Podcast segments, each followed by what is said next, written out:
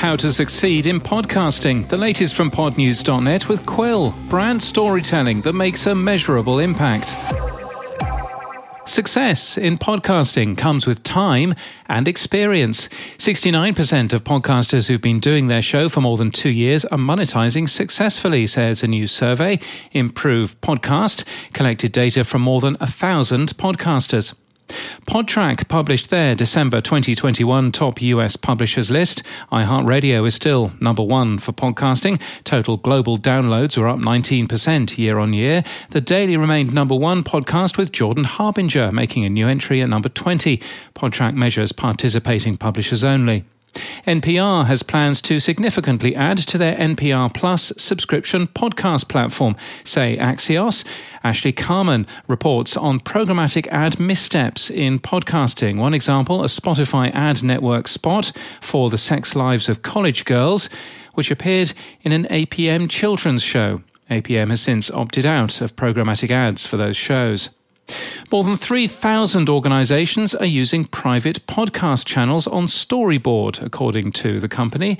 The Pod Bible Poll Winners 2021 are out, as organized by a UK based print magazine.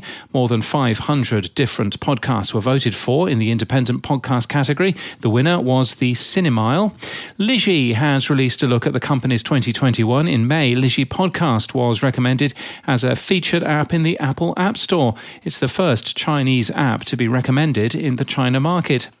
There's been action in Libsyn's ongoing dispute with what they call fraudulent shareholders, who own 22% of Libsyn shares worth $26 million. In an SEC filing, Libsyn say they've now cancelled those shares. The company will give the shareholders 90 days to object, and if they're cancelled, investors say it increases the value of remaining shares.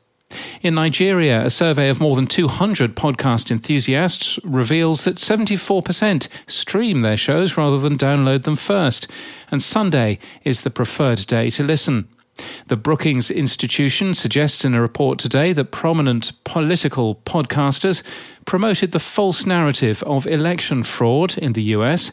Are you ready for a party with your audience? A new company enables podcasts to build communities through virtual events. Podcast Parties is run by Seth Resler, a broadcaster, podcaster, and digital strategist. And Audacy has signed a distribution partnership with Samsung. An intriguing sentence from their press release. The deal is for the Samsung free platform and any other Samsung customized or developed apps. Hmm. In People News, Gretchen Bortzi has joined PRX as Senior Director of Brand, Creative and Digital Marketing. She joins from the Boston Symphony Orchestra. Kyla Littman is to oversee a new research project for Sounds Profitable. She's worked at Condé Nast and Vox Media. Audie Cornish has resigned from her role as co-host of NPR's All Things Considered.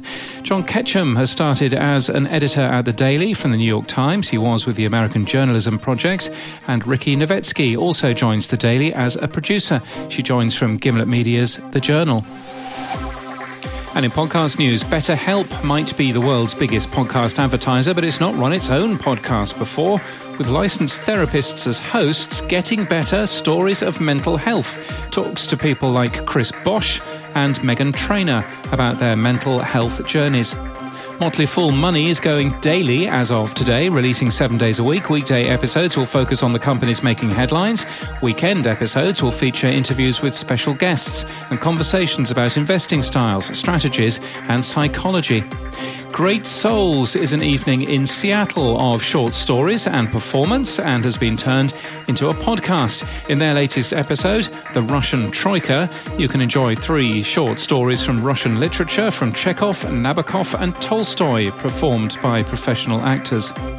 Leaving a Legacy with G. Scott is new from Seattle's KIRO Radio. The show will take listeners on a journey to discover how some of our most influential public figures want to leave their legacy on the world. And The Limits with Jay Williams has launched today. It's a new show from NPR. His first guest is Maverick Carter on how he built the LeBron James empire and the SpringHill Company. An entertainment and development brand recently valued at $725 million. And this podcast is brought to you by Quill. Quill is an award winning podcast agency specializing in corporate audio production that drives results. You can find their branded shows from companies like Expedia, PricewaterhouseCoopers, TD Bank, and more at quillpodcasting.com. And that's the latest from our newsletter. For all the links, we're at podnews.net.